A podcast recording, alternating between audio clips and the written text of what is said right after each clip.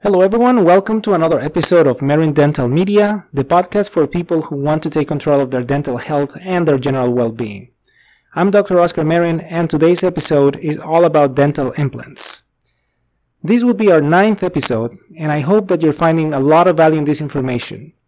You can help others stay informed by sharing and subscribing to this podcast, and you can write to dentalmedialibrary at gmail.com with feedback and suggestions for future episodes.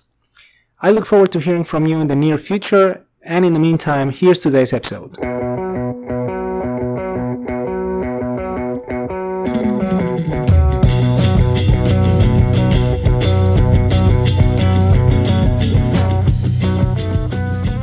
Although having a missing tooth may seem handy when drinking through a straw, it is otherwise an unpleasant inconvenience.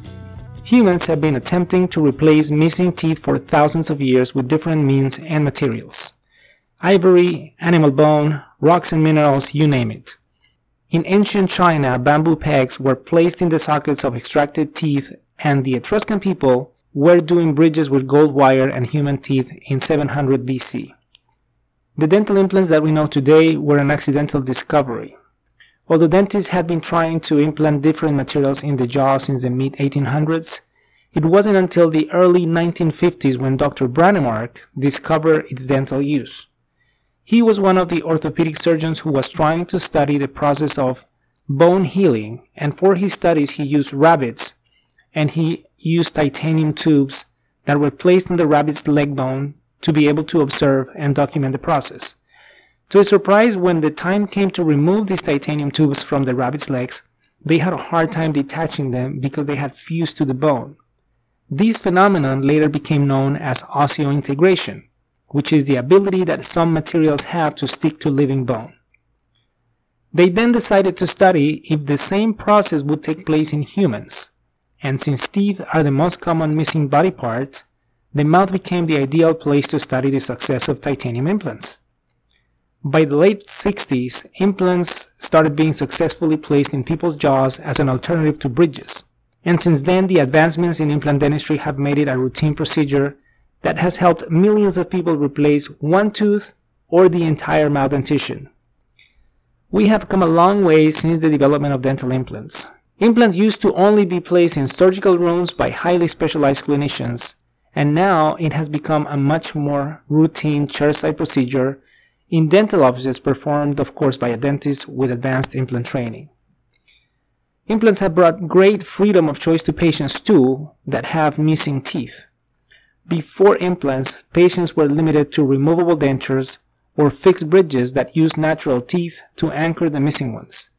Today, people don't have to sacrifice healthy tooth to support bridges that eventually tend to fail and leave them with more complex problems to deal with. For the chewing to be efficient, both sides of the bite need to be able to work properly. Missing teeth lead to teeth shifting and poor bite function. Partially chewed meals cannot be properly absorbed by the digestive tract, which means that some of the essential nutrients never enter the bloodstream, leading to potential nutritional deficiencies that originate from poor chewing. People that have natural teeth place between 40 to 80 pounds of pressure to chew their meals. People who wear dentures are only able to apply about 17 to 25 pounds of pressure because the denture rests on the gums and it hurts to press any harder. And also, if they press harder, it makes the dentures flip and move. The upper denture generally holds from the palate like a suction cup, but the lower denture does not have that retention. They're usually held in place by a mix of gravity and gradual cheek and lip muscle training. A simple way to improve the quality of life and the diet of the people who wear lower dentures is by anchoring it from dental implants. This procedure usually takes about 20 minutes, and after a short healing period, the denture is fitted with an attachment that can be snapped on and off the implants. And this gives the patient a significant increase in the retention, the stability, and the support of the denture, allowing them to chew solid meals with confidence.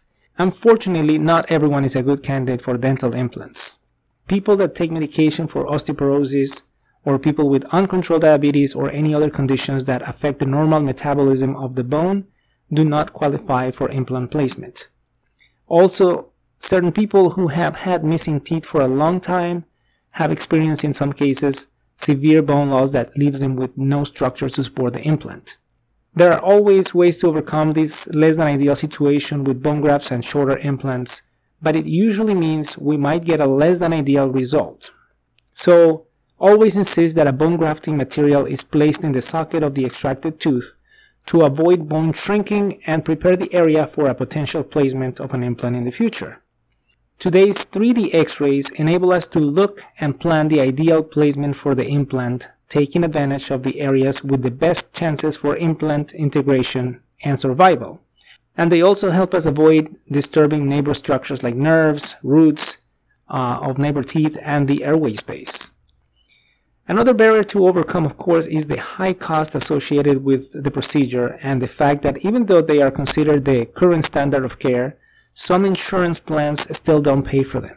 Because of these, some people have opted for less than ideal treatment alternatives like bridges or partials, or even in some cases have decided to get implants by traveling to a foreign country, taking the risk of treatment failure and potentially increasing the cost to solve any unforeseen complications.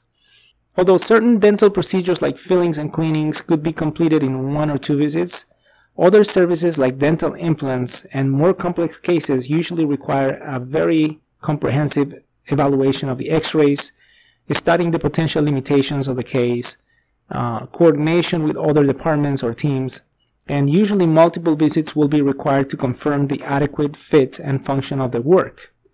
Also, you're probably going to require follow-up visits for adjustments. So expediting dental services like implants will only result in premature breakdown, failure of the restorative work, and increased treatment costs. When it comes to dental work, it is always less expensive to do it right the first time. There are hundreds of different brands of dental implants in the US alone, and each dentist decides to work with the brand that they prefer. Dental implant parts are not interchangeable. Each implant manufacturer has their own line of custom made parts. Sometimes the parts for a foreign implant are not found in the US if the implant brand does not meet the criteria for FDA approval. The good news is that because of the high cost of dental implant treatments, there are companies that specialize in financing dental treatment and they offer an array of no interest payment plans. In our office, in some cases, we facilitate the process by dividing the treatment in two or three phases so the patient has an opportunity to spread the cost over the length of the entire healing process. If you're interested in a brief description of the implant placement procedure, you can look up our YouTube video called I is for implant.